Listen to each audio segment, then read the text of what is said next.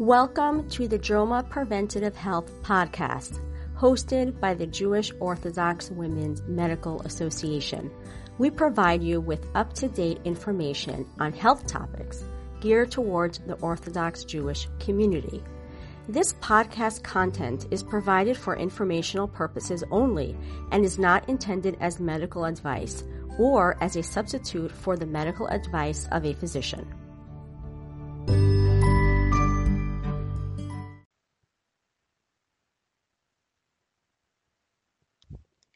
The following talk is an update on COVID 19 novel coronavirus with Dr. Elodie Carmody, done on March 13th. Please note that recommendations and information about this virus are changing rapidly and constantly. We will try to keep updating our listeners on this important topic. As always, this information does not constitute medical advice. Please contact your healthcare provider for any questions or concerns, or if you have symptoms of this virus. One clarification that I learned today from today's New York State Department of Health talk that was done after this conversation with Dr. Carmody is that if someone is a close contact with a patient already diagnosed testing positive for COVID 19 and gets tested despite still being asymptomatic, if that test is negative, you still need to remain in quarantine for the full 14 days. In other words, if you get tested day three and you're negative, you're not done, you have to wait out the 14 days. Hi, my name is Elisa Minkin. I'm a general pediatrician, and I'm also the co-chair of the Jewish Orthodox Women's Medical Association JOWMA Preventative Health Committee. I'm here today with Ellie Carmody, who is an infectious disease doctor and has a master's in public health from NYU and Bellevue Hospital. And she's here today to do an update on coronavirus. And I just want to say, first of all, thank you, Ellie, You're so much, welcome. so much Pleasure for for doing being this. here. You've always been so helpful to us. Um, the message of the first podcast still holds, which is to not panic, only more so, and to wash your hands, only more so, and to be prepared, only more so. And so we're going to talk about the stage that we're in right now, which is that the coronavirus is in our community as it is circulating now. So let's just start with how widespread do you think it is right now? I think it's I think it's widespread. Um, you know, as we know, um, it's you know well at circulating it with a well over 100,000 uh, cases confirmed in, in the world, hmm and it's over in in over 100 countries. So I think that you know at this point within our communities in the, around uh, the New York City area, for example, it is widely circulating, and that's why our state and our uh, city governments have both declared a state of emergency. So that sounds really scary. So maybe I should panic. No, I don't think you should panic. Um, I think that we expected this, and I think that our public health infrastructure for them is is preparing for this, and it has been prepared for this. Um, and you know, I think that what's reassuring is that again, most cases of this are going to be mild illness, and what we really need to do at this point is uh, to protect those of us who might not have mild illness. So, meaning those people who are increased risk for, for developing, you know, severe disease or becoming very sick with COVID. Um, and those people are the people who are older, let's say older than 60, um, those who people who have cardiovascular disease, heart disease, uh, lung disease, cancer, diabetes, and those who may be immunoco- uh, immunocompromised due to, to the various medications. Um, so what we're doing right now um, is is really trying to protect those individuals, and, and we can speak a little bit about that. Yes, so please do. Sure. So the most important thing that we can do right now is social distancing. hmm Um, social distancing refers to essentially people trying to just do what's essential uh, to conduct their daily lives. Um, so, meaning go to the grocery store, get food, uh, go go to go home, um, be able to work from home. Um, kids are actually now more and more um, being uh, conducting distance learning at home um, in order to reduce the amount of people who are in constant constant contact with each other. Um, and what this does is we think that it will not necessarily change overall the number of people who are infected with this infection uh, over the next uh, year, but it reduces the uh, speed at which the cases increase. And it also you know, reduces the peak number of cases within a very short period of time. So, so why is that important? That's important because we really need to preserve our healthcare resources for the people who are sickest with this illness. We want to make sure that we have the intensive care unit space for them, the ventilators for them, um, and we want to make sure that we can take care of other patients in our hospitals who you know have the usual cardiovascular diseases and complications from diabetes and and all of the other things that people come into hospitals with.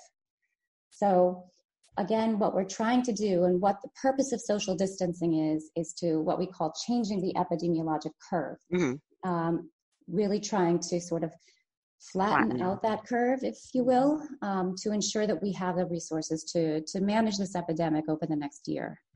And, and there's a very good um, visual on this on a website called The Conversation. Um, mm-hmm. Looking for this uh, theconversation.com slash coronavirus control measures aren't pointless. Just slowing down the pandemic could save millions of lives. And I think it's such an important concept, this idea of flattening the curve. I mean, I think people may be hearing this from the news, the concept of flattening the curve, but not understand how important it is because I really feel like there is sort of a dichotomy going on. There's people panicking and there's other people saying, well, that's hysterical. We shouldn't be panicking. And, and we shouldn't be. It is so counterproductive to panic, and it is so counterproductive to hoard. People, please stop hoarding. Yeah, I agree completely. You know, I think this is a an infection that we need to take seriously, right. but I think it's not something we need to panic about, and it's not something we can be flippant about. Exactly. Um, There's I a middle ground. We need to have a middle ground for this. Prepare, protect the elderly and the immunocompromised, uh, and you know, deal. We have to deal with uncertainty at this point as well. Right. Right. That's a hard thing, and especially when our reaction would be, let me know more. Let me keep turning on the news and listening again and again and again, right? Yeah. Let me ask lots of questions, but we don't have answers to a lot of these questions right now. No, we don't. You know, when we get, uh, you know, studies are published piece by piece and we get a little bit more data every day. Um, but there are many uncertainties.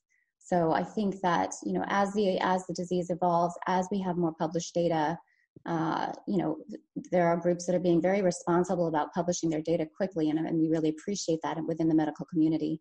Um, but you know we you know they're just healthcare providers, public health officials. There may be just things we don't know, and uh, I hope that the public can be patient with us. Right, because novel, the word novel means new. New means we we're learning with everybody else. We're all in this together. And that goes to testing because I think a lot of people are going to say, I want to test. Where can I get it? Should I get it? Mm-hmm. Yeah, I think that that's a really important question. Um, I think at this point, I, I, wish that we could have the testing capacity to test everybody who feels that they need to be tested. Mm-hmm. At this point, we simply can't. Mm-hmm. Um, the, the, testing is being prioritized for, for people who are sick, uh, so definitely people who are coming into the emergency room with you know significant shortness of breath and cough. Um, patients who are uh, contacts with people who are known uh, who have known COVID disease. Um, and people who are high risk again still there's some you know there's some travel oriented uh, exposures that we want to be cautious about and test quickly um, but you know people who are young with very mild illness I think that the, the message is currently that those people need to stay home. Um, perhaps presume you have COVID infection mm-hmm, mm-hmm. And, and just stay home uh, because you know you don't want to expose others. Um, whatever you've done in the past, you know, seven days or three days, there's nothing you can do about that. Simply stay home at the point in which you develop symptoms. Um, and you know, I, I think that, you know, for the most part, we still need to reserve this testing for those who really need it. Right. And to reiterate, for people who are young, particularly children, this seems to be so mild. I mean, in a way, it's good. In a way, it makes it more difficult because it makes it easier to spread by people who have mild, you know, symptoms. Right. But on the flip side, you don't need to be tested if you're mildly ill, except if it were me, I'd want to know for somebody in my family that might be higher risk. So exactly. then what do you do? If you're told to stay home, you're not able to get a test. Right. Then what do you do for those family members? Right. I think um, I think for those family members, um, really, if they're at high risk, um, certainly if they become symptomatic, it shouldn't be an issue with getting them tested. Um, if they're asymptomatic, there stay, still may be some restrictions on that. I think what is really important is that you know these tests are being, uh, you know, the, the, the ability to test rests with their healthcare providers. So people who are at risk, again, those people with cardiovascular disease, those who are older, and those who have diabetes or other um, immunocompromising conditions, those people should call their healthcare providers and see, you know, what their healthcare provider would recommend. Perhaps the test could benefit them. Um, and again, testing capacity is vastly expanding. So I think by the you know middle of next week, so that's you know the the sort of mid to late March, I think we'll have automated testing, uh, and that will vastly expand our capacity for testing. Right, and it may sound basic, but someone who is exposed but asymptomatic should not be tested. Yeah, at this time, no. Sounds obvious. Yeah, I mean, unless there's a a clear close contact, those people can be tested. So, you know, if your husband has uh, COVID 19, the Department of Health will issue, you know, certainly issue a test for you. But would they do it right away? There's an incubation period. It doesn't make sense. My point is, it doesn't make sense to be tested early in the incubation period because there's a whole long period. It's up to 14, between two to 14 days, yeah. correct? Yeah, no, I agree. I, I, agree. And I think that there, there are so many decisions that are being made individually. Um, so, you know, it may be that, uh, you know, you, if you're a, if you're a contact of somebody who has developed uh, COVID, you, you absolutely should stay home and self isolate. I think that's the important message that we right. need to get out is that right. self isolation is incredibly important. And if you're if you're uh, confirmed uh, contact with a person who has COVID, it's 14 days of, of self isolation. Right. But not everybody will know that they're a contact because not everybody's getting tested. So I think we just have mm-hmm. to presume at any one point in time you could be contagious. And that's where social distancing comes in. I think that it seems extreme when shuls and schools are shutting down. Mm-hmm. Except we have so many, particularly as from Jews, we have so many interactions with people, and shutting them down as much as possible right now to help flatten that curve, to help reduce the illness we have right now, we don't have the capacity, is something we do have control over. Yeah, know? we have control over it. And, you know, clearly it's very difficult in times of distress, in times of uncertainty we want to be with our loved ones, we want to be with our communities. Um, but at this time, our responsibility is to maintain social distancing. Um, because again, as you mentioned, I think it's important to assume that at any point one of us could have this and one of us could be transmitting it. Uh, so we just need to remain within our sort of uh, sort of our immediate families and um, you know try to maintain as much uh, connection with our communities as we can, whether it's virtually, you know, whether it's social media, just being on the phone with people, uh, whatever whatever we like to do. I I just think it's our responsibility right now to social distance. Right, and I think also it may be hard for people to understand that they think they have just a cold, but because we don't have testing, there is no way to know that what you think is a cold is actually COVID And right. so therefore you have to be so strict. Even if you think, okay, well my family is young and healthy, I'm not worried. We all have to remember that we have a arevos to each other. We have responsibility to each other. Right. And that exactly. we all have a role to play, which is stay home. Stay home. Right? Exactly. People were coming to shul and coughing. Why? They shouldn't be. Yeah. So now shuls are closing down, a lot of them, but not all of them are. There's inconsistency in, in what we're doing. And the message we're giving today is no matter what anyone else is telling you, I don't care what the Department of Health says or what the CDC says right now because that's constantly in flux. And also, they are not from our community, right? I mean, mm-hmm. the way our community works is different than the secular world. Correct. We are more interactive and more close knit. Baruch Hashem, we are. Uh-huh. But right. not, and not everybody's shutting down. So some places will be very strict And again, that shouldn't be viewed as hysteria. That shouldn't be viewed as panic inducing. It's just to flatten the curve. It's just to limit the spread. So even if your programs are open, you can use your own judgment to stay away. exactly. And I think, you know, just to emphasize something that you're saying, that we, um, it's, it's that we're being proactive. It's when right. we're not reacting, we're being exactly. proactive.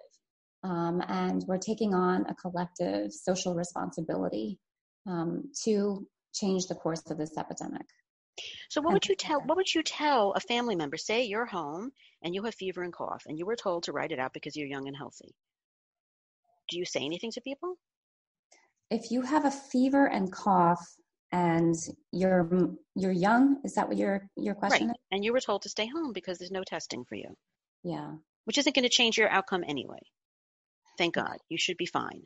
Yeah, I, I would just say stay home and until you know stay home right but uh, if it were me i would tell my family members and people i was in contact with you know i'm home right now don't panic mm-hmm. i think mm-hmm. people panic when they hear all these numbers and mm-hmm. i think the numbers are so misleading because it's only people we're testing yeah. To me, the middle ground is don't panic when you see numbers going up. The numbers must go up as we test by definition because it's here.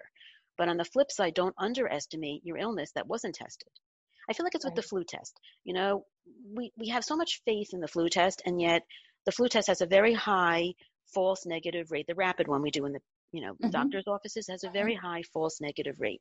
So what happens is we test for the flu, and if the person gets the flu positive, they say, "Oh, I have the flu," and they react to it. And then if they're negative, they say, "Phew, I'm so glad." Except they may still have the flu. There's a very good chance they do uh-huh. have the flu. And so right. they should be reacting the exact same way because we have, again, that uncertainty. How do you behave in uncertainty? Mm-hmm. So that's what I meant by I'm not trying to be disrespectful to any organization.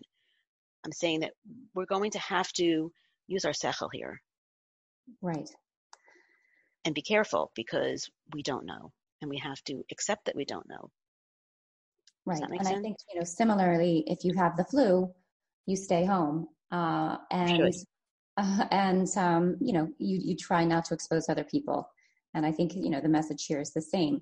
I think that what's unique about this virus is that again people who have very mild symptoms they don't tend to perceive the need to stay home. Right. Um, you know most of us are used to going to work with a sore throat. Right. Um, and or yeah or a cold.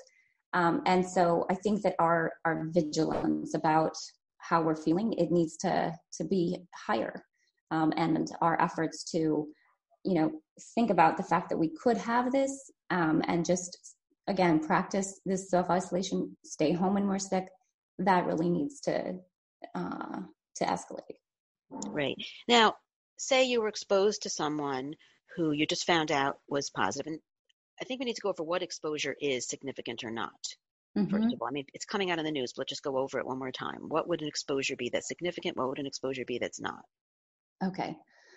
So there's there's I have to say there's a lack of clarity about what mm-hmm. exposed contact is. Mm-hmm. Um, so, for example, someone who is within six feet of you mm-hmm. and is coughing mm-hmm. and then is confirmed to have COVID, mm-hmm. that's a clear exposure. Mm-hmm. Um, you know, it doesn't actually matter if they're coughing on you. It doesn't matter how how much time has passed. So, you know, you're assuming that they have like had direct, you, that you've been exposed to their droplets, their secretions mm-hmm. from their cough, and you, you should be, you know, you're a, you're a close contact. Mm-hmm. Um, other close contacts are considered to be uh, members who are living with uh, somebody who has COVID in the home, uh, and then also people who have visited those individuals. I would also say uh, Havrusa would be considered to be a close contact. Mm-hmm. Um, so I think, you know, anybody who you're spending, let's say, you know, more than half an hour or so with, I, and again, but I, I, really hesitate to use. Uh, right, I heard 15 minutes. Yeah, I mean, significantly really, shorter. Say you went on delivering shalach manas, mm-hmm. and you might have been talking to someone for 15 minutes, and you would definitely be within six feet because you're not standing exactly. six feet away with a normal interaction. Exactly. So again, there's so much lack of clarity about what this what this period of time is that constitutes the close contact and how that is different than it what's called a proximate contact. So um, until we have the capacity for more testing, I think you know it's it's more clear that the close contacts need to be uh, evaluated much more clo- closely uh, than the proximate contacts. And, and the quarantine, because the, the, the, next decision is okay, I was exposed. You know, say I gave shalach manas to someone and I stood within. Um, this happened to me. That's why I'm going to say, and I stood less than six feet away, right? And they didn't cough on me, right? And mm-hmm. I'm making this up exactly because it's actually this person. Um, it's not necessarily habit, but taking it from that scenario. Um, so say I gave shalach manas to someone who, who tested positive for coronavirus, which did not happen to me. Um, and they um, talked to me for some period of time, which could be 15 minutes, but not half an hour. Mm-hmm. And what do I do now? Do I go on quarantine? I think the message is that you should be self isolating regardless. Mm-hmm. Um, so I think I think it's important to to do that. Yes. So quarantine and self isolation are those the same thing or are they different? No, they're different. So quarantine, you know, the, what that really reflects is uh, a mandate from the Department of Health. Mm-hmm. Um, so it, it's something that the Department of Health issues to you, um, and with with that, uh, you're actually confined to your home. Mm-hmm. So it means that you're not allowed to go out in public. Your food must be delivered to you. Um, within your home, you have to isolate from other individuals by, you know, more than six feet. Uh, you should be masked.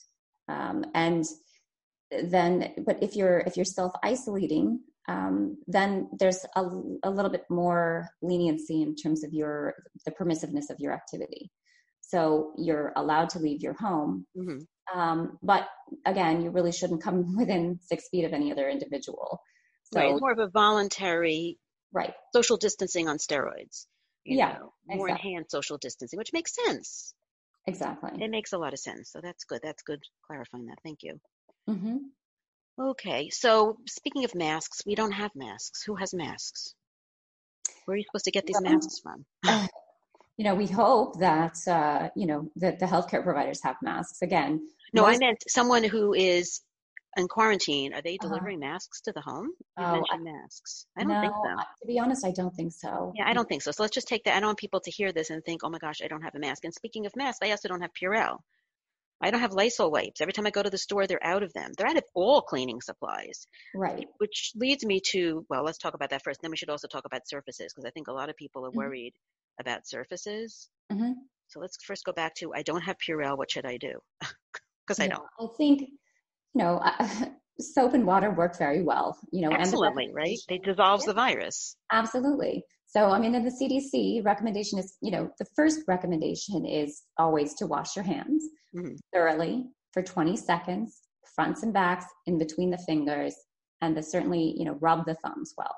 Right. Um, you know, that is the that is the first recommendation. It's only if you do not have access to soap and water um, that you would use a hand sanitizer for example, if you get in a cab and then you get out of, you know, you want to kind of do your hand sanitizer when you get in the cab and then do your hand sanitizer when you get out of the cab. Um, but, you know, soap and water works very, very well. Um, in those situations, what can you do? You're out of the home. What, is, what can you do when you're out of the home and you're not by soap and water? It, and you don't have Purell? And you don't have Purell, right. Um, a lot of people can't get it, including me. Uh-huh. I think you know just don't touch your face. That's mm-hmm. really important. Mm-hmm. So if you if you just just think about your hands being contaminated, mm-hmm. um, and until you have access to to soap and water or or a hand sanitizer, I think you just you just have to be mindful of that and right. just yeah. Um, I think it's important to be mindful of it regardless because the truth is that you wash your hands or you Purell your hands and two seconds later you're touching something. Right especially your phone, by the way, which is probably yeah, I really think you know they are recommending that uh, phones really be wiped down um, as a as a frequently touched surface. Mm-hmm. Um, and you know, I think Apple has come out and said you know bleach is okay. Bleach wipes are okay to use on your phone. Mm-hmm. Can you make your own wipes? Um, you can make your own wipes. You can make your own spray bottle. Um, so yes, so the uh, the recommendation would be if you have bleach in your house, you use 2% chlorine bleach solution. You put one tablespoon in a quart of water, and there you have you know, your solution for your wipes. So, um, you know, or you could just spray down your surfaces with that and wipe it up with, uh, you know, a clean towel. Right, and for the surfaces that can't be, like I think certain granite surfaces may not react well to something like that, you can use soap and water. Yeah, absolutely. How often would you be wiping down surfaces? Yeah, I think you can't. You know what I mean? Uh, I mean, I think you have to live your life. You know? Right. Um, so it's it's it's difficult. You know, I, I think it's you know if it's within your own home, I think you have to be reasonable. I think you know. Uh, you know, again, it's the most frequently touched surfaces, so it's doorknobs, um, uh, countertops, and you know, but th- but those light switches, those things that people are touching with their hands very frequently. Uh, you don't need to go, you know, cleaning your house every day like it's based off like, you know. Well, speaking of Pesach, and the way that might be beneficial to us. I know exactly. We're already getting prepared. We're already soaking in bleach, maybe. But um, um, I, I right. don't, to be honest, I don't have an answer for how frequently people Wait, should. But, but but when I hear this, I keep thinking people. People are the most likely place to get COVID 19 mm-hmm. mm-hmm. Hands are the most likely vector. So if you think of your hands as always not clean, you're better off than if you have a false sense of security because you have your Purell. Right. You're not Absolutely. you're not going to swim in Purell. No, no. Especially as there is a shortage of it, you're going to be conserving it and then you're going to be touching things like your phone. So yeah. you have to, you know, think like a surgeon going into the OR. Mm-hmm, right? Mm-hmm. You know, you don't touch things. Mm-hmm. So touch things as little as possible that could be contaminated once your hands are clean. And once you've touched them, understand that they are contaminated. Yeah. It's a kind of constant vigilance. Right. I think it's important. And again, this isn't a panic, this isn't hysteria. This is what we have to do now. Yeah, exactly. Yeah. So, okay, someone has a fever and a cough. What should they do? Should they go to the emergency room? Should they go to their doctor? No, I think what they should do is call their doctor. Right. Um, there's no way that um, physicians at this point can handle um, the volume of patients with these complaints. Um, and also, really exposure. Right. It's mm-hmm. really not safe for people to to go into a waiting room. Um, and particularly, you know, if if if they're at higher risk for COVID complications, and there's somebody in the office who has COVID, they really, you know, don't want to be there. Right. So um, the, the, best advice is really to call your doctor. Um, you know, if you if you can't get a hold of their doctor, I know that a lot of places are um, now having virtual visits. So m- most of the major hospitals have set up uh, telemedicine. Virtual, um, yeah, telemedicine visit um, where you can get triaged, and you know things are happening very quickly. There are COVID clinics that are opening up in front of hospitals. Uh, you know, in front of my basically in the lobby of my hospital, we have a COVID clinic um, and you know, with the increased capacity, we'll probably put a tent outside. And I know in New Rochelle, uh, I believe they have a testing tent um, that's going to be set up if it hasn't yes. been already. Yes, with automated testing. I think it's drive-through. I think it's a drive-through tent. Yeah, I think these things are really going to change, um, you know, the availability of testing, and I think will provide some reassurance for people, you know, at least trying to get through this uncertainty. Right. Right. It's really hard to deal with uncertainty. It really is. And it's normal to be anxious. And it's also important to say to take care of your mental health. And especially if you have young children, it's important to model for them mm-hmm. resilience here. But it's really hard. So I, I think there's also um, important to reach out to your doctor if you're having anxiety that's disproportionate, make, making you not able to function. I mean, we all have anxiety. It's normal to have mm-hmm. anxiety about this. It's almost counterproductive not to have any concern, right? Right. No, but, I think I think these situations, and I think quarantines. I think you know it's it's been demonstrated that these really provoke you know significant anxiety, uh, depression, and symptoms that are kind of similar to PTSD. Right. Um, so our bodies can actually physiologically change as a result of you know these kinds of sort of emergency situations. And I think being mindful of that, being mindful of how this is affecting you know your emotional health, you know, which is very connected with your with your body and your physiology. Um, you know, if if you're feeling uh, anxiety, I think it's important to call your healthcare provider about that. Right. And that's very good for telemedicine too, by the way. Mm-hmm. Absolutely. Because just talking to someone, you know, who can put it in perspective. And I'm, I'm hoping that this talk, even though it has a lot of, you know, information that may be more anxiety provoking for people because it is the truth and we're only going to tell the truth and we're going to be we've been as transparent as we possibly can be i'm hoping will also be reassuring in the sense that all of these quarantines all of these restrictions are meant to just slow it down so we can get a grip on it that's mm-hmm. all that it is and the vast majority of people who get this will be fine without any specific treatment and I thank you so much. But I just want to say one more thing that this is, so you mentioned that this is constantly in flux. Every single thing we said, you know, can be different in an hour. I agree. Yeah, completely. So, you know, you want to be alert and paying attention to what's going on, but not obsessed, concerned, right. but not anxious. And please don't panic. Right. And I think, you know, it's very important uh, for us to take a break from the media coverage. You know, thank goodness we have Shabbat for this. Yes. Uh, so, uh, you know, take that opportunity, um, be with your immediate family, celebrate being together, um, and, you know, with your immediate family. And, uh, and, uh, please like take a break from this. Absolutely. Thank you so much. We should all be well and have a good Shabbos. Good Shabbos. Thank you.